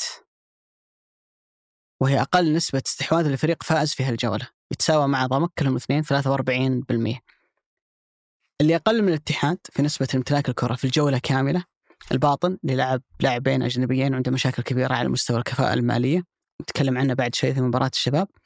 والصاعدين حديثا اللي هم الخليج والوحدة، اللي واجهوا فريقين أقوى منهم بكثير، اللي هم الهلال والنصر. عند الكثيرين مش منطق أنه العدالة يمسك عليك الكرة بنسبة سبعة وخمسين بالمئة حتى لو كانت المباراة في ملعبه. نهاية الأمر أنت الاتحاد هو العدالة، يعني فارق الإمكانيات، فريق صاعد من دوري الدرجة الأولى مع فريق كان قاب قوسين وأدنى أن يكسب لقب الدوري في الموسم الماضي. إذا أنت بتاخذها كإحصائيات وأرقام، على الجانب الإيجابي منها الاتحاد هو أكثر فرق تسجيلا في الجولة بثلاثة أهداف بالتساوي مع الشباب، أكثر فريق صنع فرص تحقيق مسج... فرص تسجيل محققة، خمس فرص، وثاني أكثر فريق شات كور على المرمى بعد الشباب، الشباب تسعة عشر والاتحاد خمسة عشر. قد ممكن يقول لك أحد يا أخي أهم شيء إنه قاعد يتحقق المطلوب، يتحقق الغاية والهدف، لكن اللي أنا قاعد أشوفه إنه بالتعاقد مع طارق حامد كلاعب محور بخصائص دفاعية، جانبها الأساسي هو الافتكاك، جانبها الأساسي هو الشراسة، القوة، الضغط، وعدم تعاقد الاتحاد مع لاعب فنان موهوب في مركز ثمانية، زائد تحويل طريقة اللعب إلى ثلاثة مدافعين، كل هالمؤشرات تقولك أن نونو سانتو ما هو بالمدرب اللي في بالكم اللي بيمسك كورة ويستحوذ، وإنما بيمشي بالفريق ب... ب... بأسلوب فيه الكثير من أسلوب كونترا في الموسم الماضي. عاد يجي التحدي وين؟ هل هالأسلوب بيوصلك لنتائج أفضل من اللي كانت في الموسم الماضي؟ لأنه المفترض أنه حتى لو كنت أنت بنفس العناصر أو ما تمت إضافة يعني عنصر تقدر تقول جديد على التشكيلة اللي يدوبك اسمين ثلاثة. اسم نونو سانتو بالمقارنة مع كونترا أنت لازم لازم يكون في أبجريد، لازم يكون في شيء أحسن من اللي شفناه في الموسم الماضي. ولا وش شيء تسوي يا نونو سانتو؟ يعني لما تجي كاسم كبير من الدوري الإنجليزي وتدرب عندنا في المنطقة، الكل ينتظر منك أنه أنت اليوم تعطي بصمة واضحة للفريق. ممكن تكون البداية، ممكن يكون المدرب يبغى في البداية يكسب أي طريقة، المستوى والبصمة والتأثير ما يهم، المهم عندي أنه نحقق نتائج في البداية عشان آخذ هذا البعد، آخذ هذه الانطلاقة القوية، عشان اللاعبين نفسهم والجمهور والمدرج والجميع يؤمن أني أنا لسه موجود في المنافسة لموسم ثاني على التوالي. كل احتمالات مطروحة، لكن بأمانة أنا أقدر أقول أني مصدوم من اللي شفته. لا تزال كثير من مشاكل فريق الموسم الماضي، ما هو قادر يمسك كورة حتى على فريق للتو صاعد من دوري الدرجة الأولى. ما تشعر أن الفريق فارض شخصيته في الملعب، وأتوقع أنه لا تقل المطالبة في الاتحاد بلاعب ثمانية عن اللي موجودة في النصر. الكل يبغى لاعب يعني يغير من شكل الفريق آه على مستوى خط وسط الملعب. واضح أنه نونو سانتو اللهم نشال حمد الله وحط هيلدر كوستا. أنه الفكرة أن الفريق بيمشي بثلاثة لاعبين في الأمام، كورنادو وروماريني وزائد لاعب ثالث. في الطبيعي بيكون حمد الله، لكن لأن حمد الله موقوف جاب هيلدر يلعب هو ناحية الطرف، يروح رومارين ويلعب هو في المقدمة. في حاجة مرة جميلة في اتحاد هالمباراة، أن الفريق فاز ثلاثة صفر بدون ولا هدف من رومارينيو، بدون ما تحس أن رومارينيو واحد من نجوم المباراة.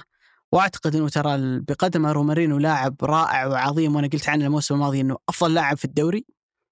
الاتحاد يحتاج أنه ما يكون متكل عليه بشكل كامل، يحتاج أنه رومارينيو لما يوقف تكون في حلول ثانية عند الفريق. هدفين تم تسجيلهم من مدافعين، وهدف من هارون كمارا اللي أتوقع أنه كل ما ينزل في شوط المباراة الثاني الاتحاد بيكون محتاج بصمته. كيف شفت العميد؟ أنا شفت... هل هو الفريق اللي شفناه العام وبيرجع يكمل ينافس ولا؟ أنا شفت نونو سانتو، أنا اللي شفت واضح أنك تحبه مرة يا أبو. إيه والله، لأنه مدرب عظيم صراحة.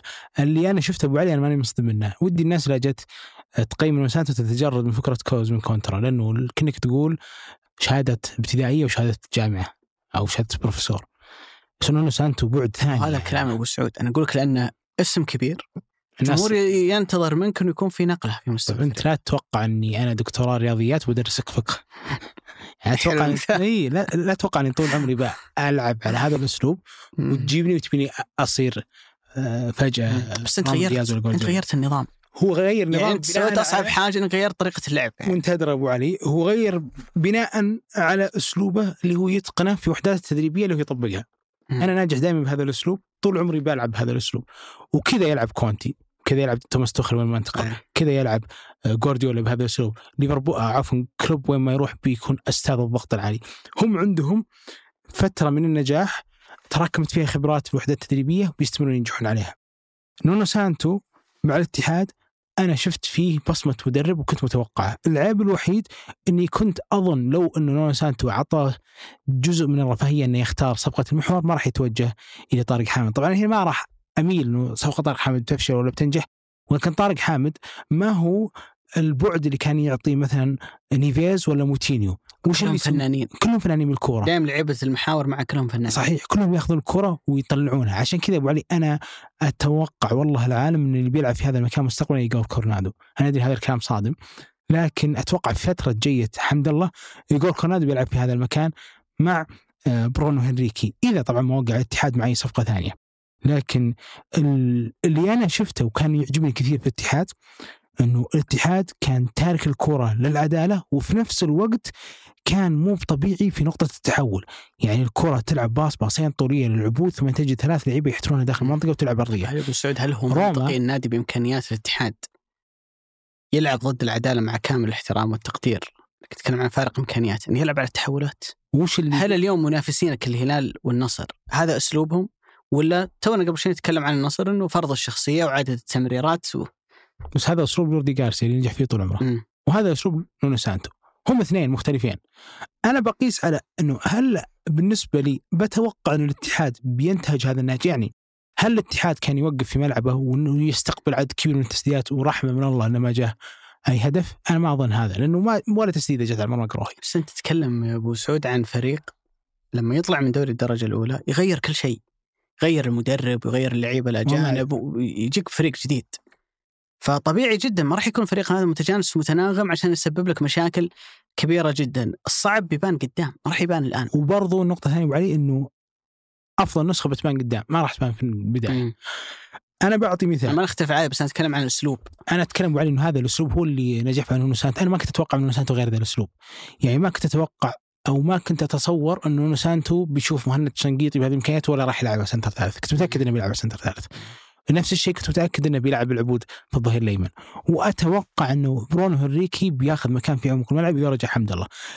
النقطة اللي أنا أتوقع إنه ما كبرت النتيجة مبكرا فبان إنه الشوط الثاني على كف عفريت يمكن إعادة العدالة، هي نقطة العدد الفرص اللي هدرها هيلدر كوستا ورومارينو. لو حمد الله كان موجود إلى حد كبير بتستثمر. هيلدر كوستا لاعب جدا ممتاز لكنه ما عنده حس التسجيل ولا في فترة ولفرهامته تحديدا سنة ونص مجلس هدام تراوري على الدكة. سنة ونص إحنا ما نلعب هدام تراوري، نعرف إن واحد ينزل آخر الدقيقة ثمانية عشان بس يتعب الظهير اللي قدام. بس هولدر كوستا كان لاعب أساسي، رجع الليدز ما لعب، وانتقل فالنسيا أعتقد إعارة وبرضه ما لعب، لكنه كخامة ما هو اللاعب اللي خلينا نقول جاء علشان بس يغطي مكان إلى ما بعد يجي حمد الله. لا، هو أمانة اللاعب جدا ممتاز. بس أعجبني كثير في الاتحاد أن الاتحاد كان سريع الوصول. أعجبني كثير في الاتحاد أنه ما خلى العدالة يأمن أي مساحة في ظهره. العدالة على قد ما يطلع على قد ما يوصل الاتحاد مرماه. بالنسبة للتمريرات هو ما هو مضطر أنه يمرر قليل، هو أصلا ما وده يمرر كثير. يعني نونو سانتو نقطة المساحة اللي بيتركها لي خصمي في ملعبه هي أغلى من أي شيء آخر، فبيلعب على التحولات. هذه فكرة يميلها ترى ليوناردو جارديم كثير، بس اللهم إنه جارديم يلعب مهاجمين ونونو سانتو يلعب ثلاث سناتر. لكن نونو سانتو كان ما يعاني في الوصول، كوزمن كونترا في الكثير من المباريات السنة راحت في آخر شهر كان يعاني من الوصول، مع إنه هذا يملك حمد الله وهذا يملك آه واحد مثل آه خلينا نقول هيلدر كوستا ورومارينيو. وحتى رومارينيو هو اللي بيكون مسؤول عن الفينش، ما راح يكون هو المهاجم اللي تحت المهاجم. نقطة إنه في كثير من الجمهور يبون الفريق يكون أكثر استحواذا. الأهلي السنة راحت كان أعلى ثاني فريق في الدوري يستحوذ على الكرة، هبط. الفيصل أعتقد كان الخامس وهبط. بينما نونو سانتو اللي طول عمره نجح بهذا الفكر، ما أعتقد أنا أنه أول حظى برفاهية أنه يختار بعض الصفقات، ومع ذلك كانت عنده خمس فرص محققة ما تسدد على المرمى أي تسديدة. العبود قدم الكثير من التمريرات العرضية ما تم استغلالها. لو كان في واحد مثل حمد الله في هذه المباراة أنا متأكد أن الاتحاد بيخلصها من شوطها الأول. ممكن البعض يقول حمد الله ما هو لاعب سرعات مثل هالفريق، أبى أقول صح، بس ترى نونو سانتو نفسه نجح بهذا النمط من اللعيبة. يعني خيمينيز فترة ما كان في بنفيكا وانتقل لأتلتيكو ما حد كان يعرفه، خذا نونو سانتو فترة الفرهام تقدم أنه مهاجم مكسيكي الأول. وخيمينيز إلى حد ما ما هو لاعب سرعات، هو مهاجم فنان بالكورة ويعرف يفنش، وهذا عبد الرزاق حمد الله. فأعتقد أنه الاتحاد عنده خط دفاع جدا ممتاز بشنقيطي وحجازي بالإضافة إلى أحمد شرحيلي. وفي هذا الخط تحديدا أنه مسألة أنه وصل نونو سانتو وهو يدري أنه كابتن الفريق زيادة الصحفي وهو لا على راتب وقال له معليش أنت برا التشكيلة، هذه شجاعة كبيرة جدا منه. وهذا دليل أنه ما يتقبل أي شيء ولا بيتعامل مع لاعب علشانه يجيب له. وأتوقع هذا اللي بيحسن شوي من طارق حامد، أو حتى في نقطة أنه هو أصلا فريقه فقد الكثير من العناصر، فقد هذا مولد نهاية الموسم الماضي لو كان اليوم في يده بيقدم الكثير، فقد حمد الله بفترة الإيقاف. ومع ذلك الاتحاد جالس يمشي بمنظومة. أنا أمانة نفس النهج اللي شفته نجح فيه في ولفرهامبتون شفته بتفاصيله في مباراة العدالة. أدري العدالة مسك كرة، أدري العدالة آه كان خطير في بعض الكرات حتى وإن كانت ما سددت في المرمى، إلا أنه على الوصول وعلى التسجيل. وحتى لو سجل العدالة كنت بتوقع الاتحاد بيسجل. وارجع اقول ترى هذا كله في اول مباراه تقام في الحساب في اوغست في اشد الدنيا رطوبه، فكل هذه الاعتبارات انا حطها في بالي. متاكد ان الاتحاد ما راح يجي يوم تشوفه يمسك كوره ويدور كوره يوصل ل أربعمائة تمريره خمسمائة تمريره، بيستمر بهاجس بهامش ثلاثمائة تمريره، بيستمر يترك الكره اللي قدام حتى لو كانوا صاعدين مثل العداله. ولكن ما اتوقع انه بيكون فريق يعني مثل الحاله الهزيله ظهرت عليه اخر شهرين السنه راحت، لأنه نسانتو على الخط. هل الخصائص اللي أنت تتكلم عنها، فريق يعطيك الكورة معدل تمريراته مثل ما ذكرت، هل هذه خصائص فريق بطل؟ هل هذه خصائص فريق أصلا يفوز بالدوري؟ قيسها اليوم على ريال مدريد في اسبانيا، على بايرن في برشلونه، على كل الفرق اللي اللي قاعده تكسب. في بعض الحالات الاستثنائيه، تكلم مثلا عن ليستر، تكلم عن تشيلسي مع كونتي، انتر مع كونتي انتر مع كونتي او حتى تشيلسي لما كان موجود معه. لكن في سبيل منافستك الهلال والنصر، تعرف لما يقول لك الانجليز ليله ماطره في ستوك، لما تجيك مباراه كذا ضد الباطن ولا الفيحة ولا خارج ملعبك على سبيل المثال ويقفل لك، بس حتى الهلال يعني ويقفل لك الدفاع. لا بس الهلال لأن عنده سلوب، عنده حلول آه. هجومية متعددة. لكن لما أنا أنا أنا ماني متعود إني أفرض شخصيتي، ما عندي خط الوسط أصلاً اللي يقدر يفرض شخصيته، وألعب ضد فريق سلمني الكورة ويوقف لي بأربعة ولا خمسة مدافعين قدامهم أربعة لعيبة وسط في الثمانية عشر يقول خذ الكورة. شفت هذه الحالات بتصير عندك أزمة هنا، وهنا بتبان عندك أزمة ثانية إنه قدرة الأندية كمان ترتد عليك. ف أنا أقول لك أنا أهم شيء أنت تحقق الهدف. أنا ما عندي مشكلة تلعب استحواذ، تلعب هجمات مرتدة، تلعب الأسلوب اللي أنت تبغاه.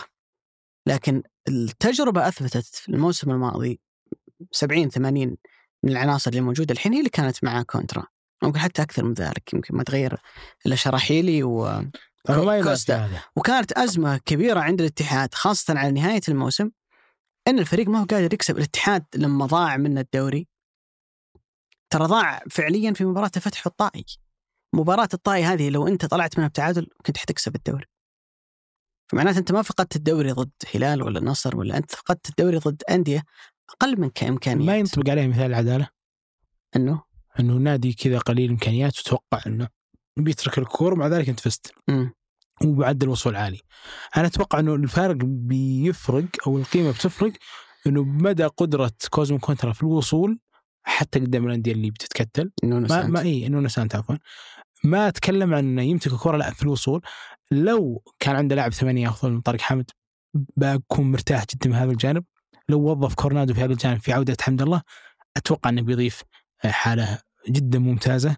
في المباريات قدام الأندية الكبرى بيكون مدرب صعب صعب صعب صعب صعب, صعب إلى حد كبير. الأسلوب الجديد اللي قاعد ينتهجه يعني غالباً لما المدرب يغير طريقة اللعب، طريقة اللعب في ناس تستفيد وناس تتضرر. صحيح. أنا أتوقع إنه أحمد شرحيلي وعبد الرحمن العبود بيكونوا من أكثر اللعيبة اللي بيستفيدون من تغيير طريقة اللعب. يعني عبد الرحمن بيكون عنده طرف كامل هو الوحيد اللي موجود فيه، أحباء دفاعية أقل، كون اللي يلعب وراك أصلاً وإن كان يعتبر سنتر ثالثة كان هو في الأصل لاعب ظهير اللي هو مهند شنقيطي، يقدر يغطي عليك، يقدر يعطيك الحرية والأريحية وأنت تأخذ راحتك في عملية ال التقدم. وقطعا أحمد شرحيلي اللي أعتقد أنه واحد من أميز المدافعين، إذا أنت كذا بتاخذ تعدد خصائصه تحط على رأسه أنه لاعب خروجه بالكرة سليم، قدرته على أنه يطلع بالكرة ويصعد الهجمة ممتاز جدا.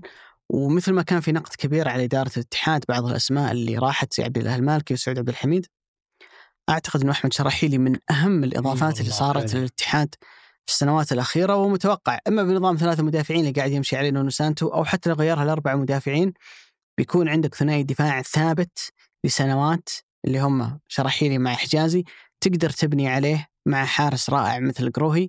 لأنه لما يكون عندك ثنائية واحدة وتثبت عليها لعدة سنوات، الأبرز مثال الأبرز علي البليهي وجانج، مع مرور الوقت أنت تأخذ منهم مستوى أعلى، تجانس أكبر، ويصيرون واحدة من أهم الركائز لأي فريق بطل. فأعتقد أنه مثل ما تكلمنا عن السلبيات، ظهور الأول أحمد شرحيلي كان جدا ممتاز، عبد الرحمن العبود في المركز الجديد إلى حد ما أداء ممتاز، وإن كان فيه مجال أكبر للتطور. أعتقد أنه يمكن المباراة اللي نختم فيها حديثنا واللي كان فيها صراحة رقم لافت أبو سعود لابد أن نقف عنده، اللي هو اللي هو موقع سوفا سكور المختص بالأرقام والإحصائيات، يقولون من بدينا نجمع إحصائيات دوريكم موسم خمسة عشر ستة عشر أعلى نسبة استحواذ حققها الشباب في مباراة واحدة كانت مباراة الأخيرة أمام الباطن، واحد وثمانين بالمئة كانت نسبة امتلاك الكرة في هالمباراة وبدون بنيقة وبدون بنيقة هذه بدون بنيقة تحط تحتها ما شئت من الأسطر، يعني إنه إنه أنت لعبت كذا بدون بنيقة. وللأمانة يعني واحدة من الأشياء اللي بما نتكلم عن الأسلوب، إنه شوف كم مدرب مر على الشباب من لما جاء بانيكا، كلهم يتغيرون، لكن الشباب ثابت في فكرة أنه فريق مبادر مستحوذ.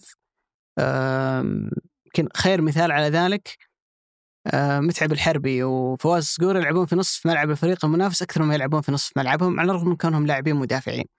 وتحس أن الفريق حتى في تعاقداته، حتى في بحثه عن مثلا مدافع يعرف يطلع الكورة، حارس كويس مثلا، في عملية البناء من الخلف دائما يروح باتجاه أنه الفريق هذا لابد أن يكون ممتع، لابد أن يكون مبهج، أنت تشوفه يلعب، مبادر، مستحوذ.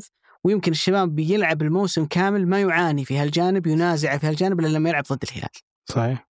لكن في بقية المباريات تحس أن الفريق عنده شخصية واضحة في الملعب، فأعتقد أنها كانت بداية رائعة، وإن كان في سنتي مورينو مدرب الفريق اللي شافوه العام الماضي مع إسبانيول هو ما يلعب هالكورة. يعني أتذكر أتذكر المباراة اللي خسرها الريال ضد إسبانيول في ملعبهم، كان هو مدرب إسبانيول، تسعين دقيقة راكن الباص، يعني لأنه هو أخذ إسبانيول أصلا من الدوري الدرجة الأولى وصعد بهم، فكان يلعب يعني بناء على الإمكانيات اللي موجودة عنده. لكن بأمانة في في بصمات واضحة من المباراة الأولى، وأعتقد أنه يمكن أكثر شيء الشبابيين كانوا مسرورين فيه أنه الصفقات الجديدة ظهورها الأول كان جدا ممتاز. يعني خلينا قبل لا نبدأ بالأسماء اللي موجودة قدام، كريشوفياك لاعب ثقيل، يعني في لاعب في لاعب يعني ممكن تصفه لعيبة المحور أنه وافر الجهد، يجري كثير، يقطع كورة، مثل طارق حامد أبرز مثال. طيب. تقدر تلحظ من أول مباراة، إذا أنت ما شفت الأول مباراة في حياتك مع منتخب مصر أو مع الزمالك، من أول مباراة أنت بتلاحظ قديش هو لاعب عنده جهد بدني سخي.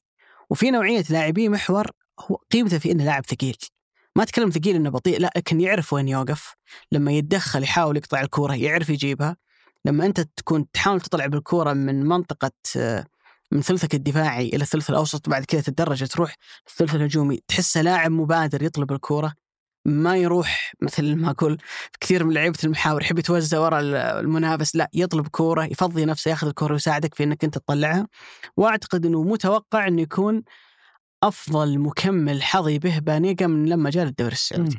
يعني مع كامل احترام الدياي وغيره من اللاعبين حتى السعوديين اللي لعبوا إلى جانب بانيجا، أكثر واحد كده تحسه زي زي البازل أو زي القطعتين اللي تركب على بعض مع بانيجا هو كريشوفياك. أول الخصائص الفنية، ثاني التجانس كان بينه هو بانيجا لما كانوا يلعبون مع بعض في إشبيلية، زائد لاعب جايك من تجربة مهمة جدا، لاعب دوري أسباني، لاعب باريس سان جيرمان، وعنده تجارب جدا مهمة.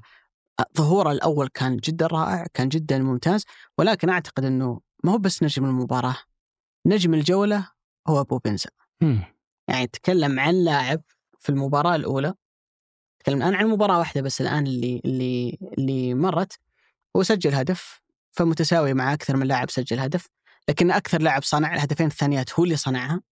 آه، ثاني أكثر لاعب صنع فرص بعد عبد الرحمن العبود، عنده أربع فرص آه صنعها، وعنده فرصتين تسجيل محققة صنعها، هو الأعلى على مستوى لاعبي الدوري. سوفا سكور عطوه تسعة فاصلة واحد، أعلى تقييم لأي لاعب كان موجود في الجولة.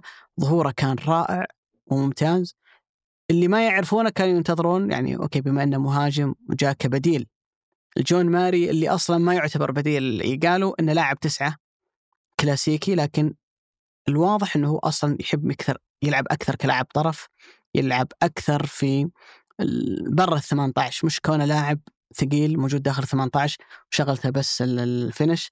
انسجامه مع الفريق كان جدا سريع وجدا رائع، واعتقد انه الصفة المشتركة في كل اللاعبين اللي موجودين في خط المقدمة في الشباب، من هتان باهبري كلاعب محلي، من فهد المولد لو وقعوا معه، من سانتي مينا، من كارس جونيور، من بوبنزا، من حتى جوانكا اللي تم التجديد معاه لو لعب من ضمن ثلاثي المقدمة، الثلاثة كلهم يحبون يلعبون في ثمانية عشر، الثلاثة كلهم يحبون يلعبون برا. هنا يجي دور المدرب، كيف أنت تخلق نظام لعب وتوليفة بحيث أن الفريق يقدر ينجح بدون ما يكون عنده مهاجم. فترات برشلونة كان يلعب ميسي كلاعب وهمي وجناحين يمين بدون مهاجم، الموسم الماضي واللي قبله السيتي وليفربول اللي كانوا مكسرين الدنيا على مستوى الدوري الإنجليزي كانوا يلعبون بدون مهاجم، ليفربول كان يلعب جوتا في كثير من الأحيان وفيرمينيو اللي ما يعتبر أصلاً لاعب تسعة، ونفس الكلام على السيتي اللي كان يلعب أي واحد موجود في التشكيلة كلاعب تسعة وهمي. فالفكرة هذه موجودة وكثير من المدربين يقدر ينجح فيها، أنه أنت ما يكون عندك لاعب تسعة كلاسيكي لكن عندك أكثر من حل فتاك وقوي على مستوى الإنهاء الهجومي. أنا أقدر أقول أن الشباب بالنسبة لي أنا أكثر فريق كان مقنع في هالجولة، أفضل أداء شفته في الجولة الأولى كان من الشباب، ومتوقع أن الفريق أصلا الشباب في السنتين الأخيرة قوة الفريق في الجانب الهجومي، الشك دائما يكون في الجانب الدفاعي، لكن فريق دائما ما يكون متميز في الجانب الهجومي، وأعتقد أنه يعني قدم أداء مقنع، عرض هجومي رائع في المباراة الأولى. لازم نضيف بس على هالمعلومة أو نشير إلى نقطة أنه الباطن كان وضع صعب جدا صحيح. في المباراة بسبب يعني أنه كان عند لاعبين أجانب بس بسبب مش مشاكل الكفاءة المالية، لكن أتوقع أنه كمان حتى موضوع أعمار اللاعبين مشكلة والله فيها والله. أعمار لاعبي الباطن تحديدا إيه؟ فيها جانب ملفت. أولا أنا بختم نقطة الباطن بقول بشكل سريع أنه اللاعبين اللي لعبوا أساسيين في قدامنا قدام الشباب في المباراة هذه طارق مداد واحد وعشرين سنة، يوسف أربعة وعشرين سنة، بدر ناصر عشرين سنة، عثمان عوض تسعة عشر سنة، بسام الحريجي اثنين وعشرين سنة، ممدوح صقر ثلاثة وعشرين سنة، محمد فريح اثنين وعشرين سنة، يوسف فواز تسعة عشر سنة. فريق أولمبي أقل والله من أولمبي، يعني تتكلم عن فريق احتمال لعيبة أتوقع من بقى بقى اثنين الأجانب إيه. وكم معهم اللاعب سعودي اللي هو قلب الدفاع. تتكلم بالي عن فريق فعلا تحت صنف فريق أولمبي. كيف يكون فريق محترفين؟ إذا كان الباطن ما حسن هذه النقطة بالتحديد ووجد حل لنقطة الكفاءة المالية، بيكون هو واحد من الأندية اللي يحصد عدد نقاطها ويمتمشي الأندية فيها، لأنه ما حظي حتى ب اللي يسمونه شرف المنافسة أو نقطة أنه يقدر على الأقل يقارعك في الملعب. لا، النتيجة ثلاثة صفر كانت فعلا تعكس واقع المباراة أمانة. ما أدري شو ممكن يصير في الباطن، أزمة كبيرة صراحة لو هبط هذا الفريق للدرجة الأولى، لأنه هو النادي الوحيد اللي يمثل حفر الباطن، وهو اللي يقدم صراحة جدا لمحات جيدة وعنده بعد دائما كويس وصعب على أرضه.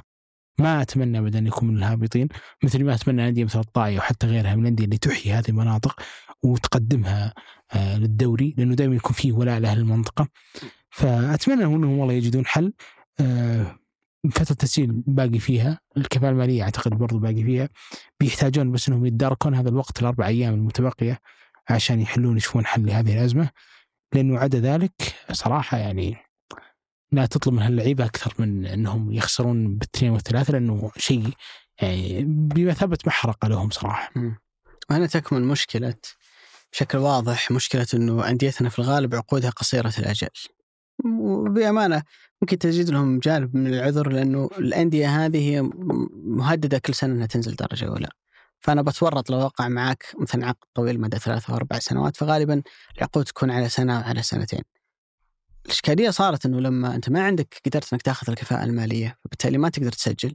مفروض على الأقل يكون عندك عناصر أنت موجودة عندك من الموسم الماضي، لكن لأن العقود بسرعة كل سنة تنتهي، اللعيبة تمشي وما تجيب لاعبين بدلاء، فتنحط في موقف زي هذا أنه أنت فريق عندك لاعبين أجنبيين اللي تكلمنا عنه، محمد ناجي عمره ثمانية وعشرين سنة، بقية عناصر ثلاثة وعشرين سنة وأقل. دوري صعب جدا، دوري تنافس فيه عالي جدا، لاعبين الأجانب من الأفضل على مستوى المنطقة، رتم عالي، ما تقدر أنه أنت تقارع بالعناصر اللي موجودة عندك. ما أنا أقول من من أجل الباطن كنادي ومن أجل منافسة الدوري و... قيمة الدوري، وما يكون عندك فريق عنده مشكلة كبيرة وتلقى نتائج كبيرة في كل جولة، عشان ما يكون عندك نسخة أخرى من الحزم والعين والأندية اللي كانت ينتهي بها سباق البقاء ممكن من منتصف الدوري. نتمنى صراحة أن وضع الباطن يتحسن في الجولات القادمة. لو أنت مدرب الشباب وعندك جوانكا، كارس جونيور، وسانتي مينا، بوبنزا، كيف راح توظفهم الأربعة؟ ما, ما أدري والله، أشوف كلهم مركز واحد مم. ما أدري والله يبعلي، بحتاج أشوف كثير من الشباب عشان أقتنع إنه بت... أوكي كارلوس جونر بيكون الطرف الأيمن، وأدري إنه أمس ما لعب في المكان، بس هو أتوقع اللي بيكون الطرف الأيمن مم. أعتقد جوانكا هو اللي بيكون تحت المهاجم، ومينا بيكون المهاجم مم. وفي الطرف الأيسر طبعا كذا هالتان بيكون هالتان برا الموضوع برا الموضوع مم. ممكن يكون على الدكة. أتوقع هذا هو الرسم بيكون مم. بس برضو بس ما أقول أنا مالي متشبث. أنا أحس أحس إنه الآن أنت تأخذ الشباب كعناصر أجنبية من أصل ثمانية، ستة عندك يلعبون من النص قدام، بانيكا وكريشوفياك، وأربعة قدام اللي ذكرناهم، وعندك سنتر وعندك حارس. أنا أشوف إنه الشباب يعني بالغ كثيرا في إنه يجيب لاعبين في، يعني إذا أنت موجود عندك كارس جونيور ما كثير تحتاج جوانكا، وإذا عندك كارس جونيور وجوانكا، فأنت تحتاج يا بوبنزا يا سانتيمينا، ما رح تجيب الاثنين مع بعض. اللي كان صادم بالنسبة لي هو التجديد مع جوانكا، ممكن يكون لهدف تجاري أنه جدد معك وارجع بيعك مرة ثانية. ما كنت أعتقد أنه اللاعب ما راح يوقع على العقد يجدد، هو عارف أنه ما راح يكمل. يعني أنا أنا, أنا وأنا باقي في عقدي مدة قصيرة أنا وياك مختلفين على موضوع أني أروح ولا ما أروح، فلما أجدد مدة طويلة بيكون الموضوع أصعب. لكن أبو الوليد يسويها، يعني ترى كل شيء وارد كل شيء وارد يعني وارد. من الممكن، لكن أعتقد أنه من هنا إلى نهاية الموسم أنا أعتقد أن الشباب تكون عنده مشاكل دفاعية، لأنه الترسانة الهجومية هذه بتكسبك كثير من المباريات، لكن ستظل دائما مشكلتك لما تصطدم بالأندية اللي عندها قدرة أنها توقف ضدك وتعبك في الملعب. الجانب الدفاعي للأمانة لازلت أرى أن ياغو سانتوس ما هو بالمدافع اللي تبني اللي تبني عليه منظومة دفاعية. أنت أصلا في السنة اللي طلع من عندك فيها أحمد شرحيلي له عدة سنوات ماسك الخانة، وتقريبا يعتبر هو اللاعب القيادي في خط الدفاع. حسان تنبكتي أول سنة يتم الاعتماد عليه كلاعب قلب دفاع أساسي. ما أعتقد أن ياغو سانتوس هو اللاعب اللي بيشيلك خط الدفاع كاملا. لو كنت صاحب قرار في الشباب قاطعا كنت بروح تعاقد مع قلب دفاع أفضل، شخصيته قيادية، لاعب ثقيل، لاعب عنده يقدر يوجه، يقدر ينظم خط دفاع كامل. مثل ما ذكرنا أنه أظهرت دائما يلعبون قدام، فبالتالي مساحات كبيرة موجودة.